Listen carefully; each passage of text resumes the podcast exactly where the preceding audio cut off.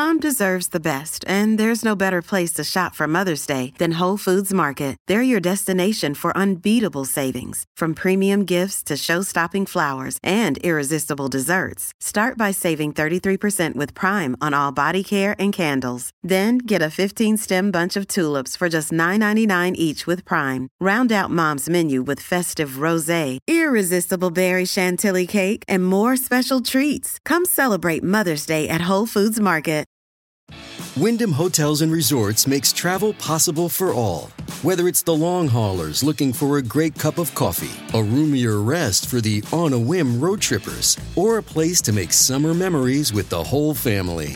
No matter who you are, where you're going, or why, with 24 trusted brands to choose from like La Quinta, Days Inn, and Super 8, your Wyndham is waiting. Get the lowest price at wyndhamhotels.com. Restrictions apply. Visit website for more details. The Bert Show.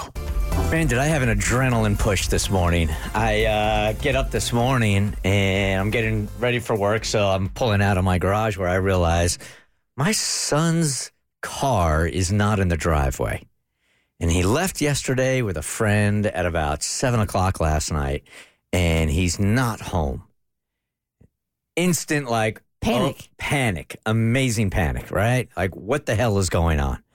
So I go back into my car and I check my phone, and he had texted me before he took off. Uh, I just didn't read the whole text. Saying that Shocker. Yep. he was going to be spending the night out also. Gotcha. So thank God. Yeah, I think um, when it you know when it comes to your kids, always read the whole text. Yeah, and he asked me if he could spend the night, and but there were two parts to the text, so I, I approved one part and Yeah. just didn't read it all the way through.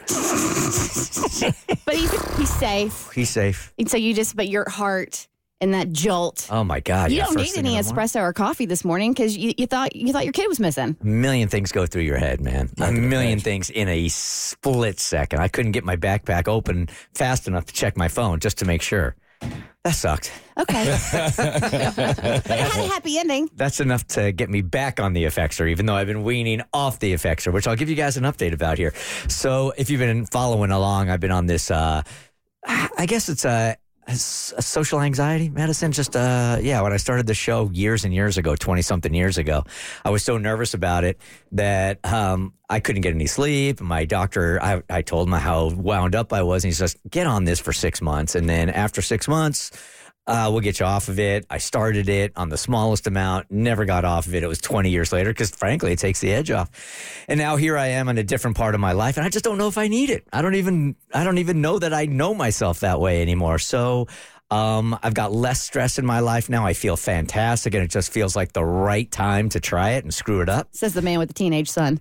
Yeah, I've got less stress in my life. that was self-inflicted. Yeah. Um, so I've been weaning myself off of it, and I've been kind of giving updates on it. And I was guided to take an Effexor every other day. And again, I'm on the lowest dosage, so every other day my doctor thought would be good enough. So I tried that. Man, those days that I wasn't on it, I could really tell I needed it badly, right? So that wasn't going to work for me also had some listeners reach out and said when they did the same thing, they would just unscrew the pill a little bit and then you just kind of like uh, withdraw a couple of those little, I don't know, white pellety things that are in there. It's very, it's not an accurate science, that's for sure, but you can see them come out of the pill. So you sort of got kind of an, uh, you know, just, you know that there's, it's not a full pill. So I've been doing that now for about a week and it has been mostly working better than not doing it every other day. The end of last week was really, really a tough week. And I almost said, you know what? I'm going to bail on this thing because I'm not sure if this is the effects of me weaning off of it or not. But I really felt like very like type A, very stressed. I was um, doing task after task. You guys ever do things so fast and you can't figure out like why you're doing it so fast to get to the next thing? That's almost everything with In- me. Is it? impatience? Yeah. It's not necessarily, and you don't need to be impatient. It's just like you're rushing from one thing to the other and you're stressing yourself out. Mm-mm. No? I do it with everything. I feel like I do that with eating, with going somewhere. You do? I- a lot of people make fun of me because I'm a New Yorker, and maybe that's a part of it. But yeah, I, I always ask myself, like, why am I in a rush? Okay. uh, I found myself like that on Thursday and on Friday as I was trying to take these pellets out of the pills.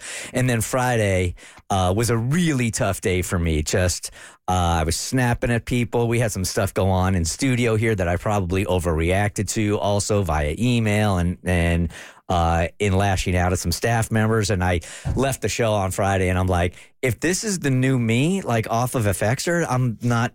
I'm not getting off of it. I mean, um, is this who I really am?